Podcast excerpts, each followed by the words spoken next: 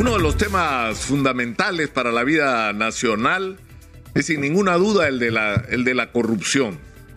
Porque lo que estamos enfrentando hoy ya lo hemos vivido en los gobiernos anteriores. Es decir, eh, eh, el espectáculo de ministros investigados, de alcaldes, gobernadores e incluso de tentáculos de la corrupción alcanzando probablemente hasta la propia presidencia de la República. Por alguna razón, eh, todos los expresidentes de los últimos 30 años están implicados en casos de corrupción y están enfrentando juicios en diferentes etapas, ¿no? En, o en diferentes momentos, pero todos por lo mismo, por el fenómeno de la corrupción, que es algo que se ha normalizado en la sociedad peruana. Es decir, eh, a nadie le sorprende que si un partido gana las elecciones, eh, lo lógico, lo natural, y un ejemplo de eso era la conducta de Richard Swing, que no, entendía por qué cuestionaban su derecho, si él había trabajado en la campaña eh, de Pedro Pablo Cuchich, tenía derecho a tener una chamba en el gobierno. Y de ahí para adelante, porque eso es la lógica. Es decir, que si tú ganas las elecciones, tienes el derecho de apoderarte del aparato del Estado, de llenar de funcionar con la gente afín a ti las eh, estructuras más importantes del aparato del Estado y, y, a partir de esto hacer un uso que es el que se ha hecho lamentablemente del aparato del Estado en estos años. Entonces cuando uno se plantea la interrogante, ¿cómo ha sido posible que el Perú haya sido un país que haya crecido como ha crecido en términos macroeconómicos en las últimas décadas y simultáneamente no, no hayamos sido capaces de resolver problemas tan elementales como el del acceso al agua potable o el acceso a una vivienda digna, o que nuestro sistema educativo no tenga los déficits de infraestructura, que le debamos lo que le debamos a los maestros, de que las cosas estén tan mal en términos de entrenamiento y formación de nuestros maestros, que la salud pública, como lo mostró la pandemia, es una desgracia, un desastre simplemente, donde en las emergencias se amontonaba la gente con dolencias gravísimas como infarto, derrames cerebrales, con gente que se había torcido un dedo el meñique se había torcido y estaba al lado de gente que moría si no recibía atención por el colapso del primer nivel de atención en la salud pública. Pero ¿por qué pasó todo esto? Por dos razones fundamentales. La primera de ellas, porque la prioridad, el objetivo, el pensamiento de la gente que ha tomado la conducción del país no estaba enfocado en resolver los problemas de los ciudadanos, sino como hemos dicho acá insistentemente, por resolver sus problemas. Es decir, el problema es los bolsillos de quienes llegaban al gobierno, porque el gobierno ha sido eh, interpretado o ha sido tomado como una especie de botín. O sea, llegas, te haces cargo del botín y de lo que se trata es que en esos cinco años o cuatro, según el caso, si sea autoridades locales o nacionales, de lo que se trata es de levantarte todo lo que puedas y hacerte rico. Es una forma de eh, emprendedurismo inmoral, el de la corrupción. Pero lo, increíble es que todos los sectores aceptan esto como si fuera normal. Y se ha aceptado como normal que si tú participas en un concurso o una obra pública, tienes que pagar por eso.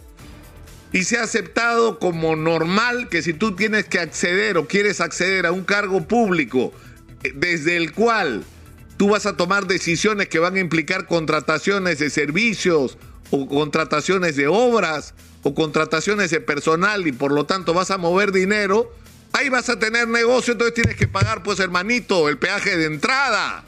Tus 150 mil los tienes que poner sobre la mesa por la plata que tú vas a ganar después, de la que también vas a tener que dar una alita, porque de eso hablamos de... Así es.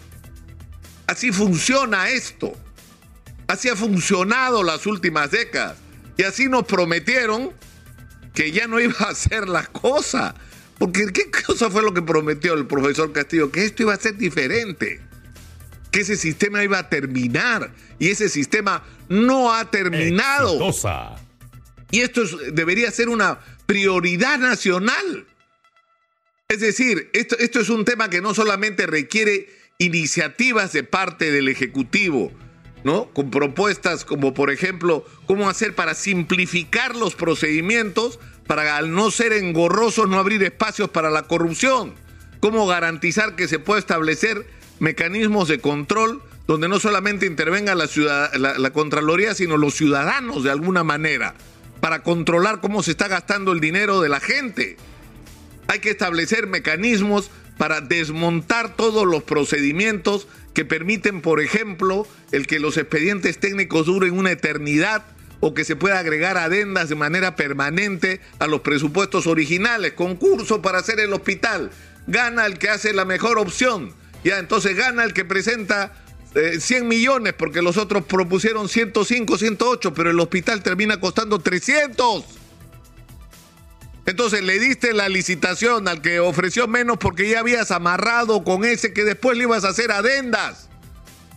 Y que por lo tanto ibas a tener muchísimo más dinero del cual ibas a sacar tu mordida y tu comisión. Es decir, todos esos mecanismos tienen que ser cambiados, la legislación tiene que ser más severa, el procedimiento y, la sola existencia de los puestos de confianza tiene que ser regulado. No puede ser que el 5% de los trabajadores del Estado peruano sean personal de confianza, que muchas veces y lamentablemente lo que ha ocurrido en la mayor parte de las veces no ha sido gente calificada para la función, es decir, que nos han, lo que nos han dado al final es que quienes toman las decisiones más importantes no son precisamente las personas más indicadas y lo que han hecho es convertir el aparato del Estado en un aparato ineficiente y corrupto a la vez. Es decir, que ni siquiera han cumplido la norma que supuestamente algunos han cumplido que roba pero hace obra. Acá en la mayor parte de los casos roban y no hacen obras porque las obras están tiradas. Tenemos miles de obras paralizadas, desde pequeños colegios hasta hospitales, irrigaciones. Es, decir, es increíble lo que nos está pasando como producto de la corrupción, pero lo más increíble es que eso no se pone en el centro de la atención nacional, en el centro de la atención de nuestra clase dirigente, del Ejecutivo y del Parlamento, que deberían cada uno desde su lado estar proponiendo mecanismos y aportando para resolver este problema y sacarnos esta lacra nacional. Pero ¿cómo vas a pretender eso si la propia gente que está pidiendo, por ejemplo, la vacancia del presidente Castillo por supuestamente estar involucrado en actos inmorales, sus líderes están con un pie en la cárcel, como el caso de Keiko Fujimori? O sea, ¿con qué autoridad moral? ¿No? ¿Y qué nos hacemos con el sistema de justicia? Si la investigación de, de los cuellos blancos se lleva hasta el final de manera consecuente. No queda uno de las altas esferas de nuestro sistema de justicia porque todos eran parte de ese sistema. Y acuérdense ustedes que la investigación comienza en cómo el señor Walter Ríos negociaba con abogados de narcotraficantes en el Callao para darles libertad, para cambiarles las órdenes de captura o, o, las prisiones preventivas por comparecencia, así sea por días, porque esos días eran suficientes para que se manden mudar y por eso cobraban. Pero eso permitió descubrir, jalar esa pita, descubrir que esto era mucho más que solamente la negociación con narcotraficantes, con todo tipo de delitos. Y que había una relación entre este manejo del sistema de justicia y la política y la investigación sobre la corrupción en la política. Entonces, tenemos un tema delante, pero el problema es a, dónde se refugia uno, en quién se apoya eh, eh, para, enfrentar esta situación tan grave que vivimos. Felizmente hay en el Perú algunos procuradores y, y no pocos fiscales que se están comprando el pleito de la lucha contra la corrupción en el Perú y que están poniendo de manera sistemática sobre la mesa y sin exclusiones en ninguna naturaleza y caiga quien caiga toda la corrupción en el Perú. Pero el problema es que los casos son infinitos la, fiscalía, los fiscales no tienen manos ni recursos para enfrentar la cantidad enorme de casos de corrupción que tienen al frente. Y, y, esto tiene que cambiar también. Pero sobre todo lo que tiene que ocurrir es que en el caso de los procesamientos estos terminen en sentencias efectivas.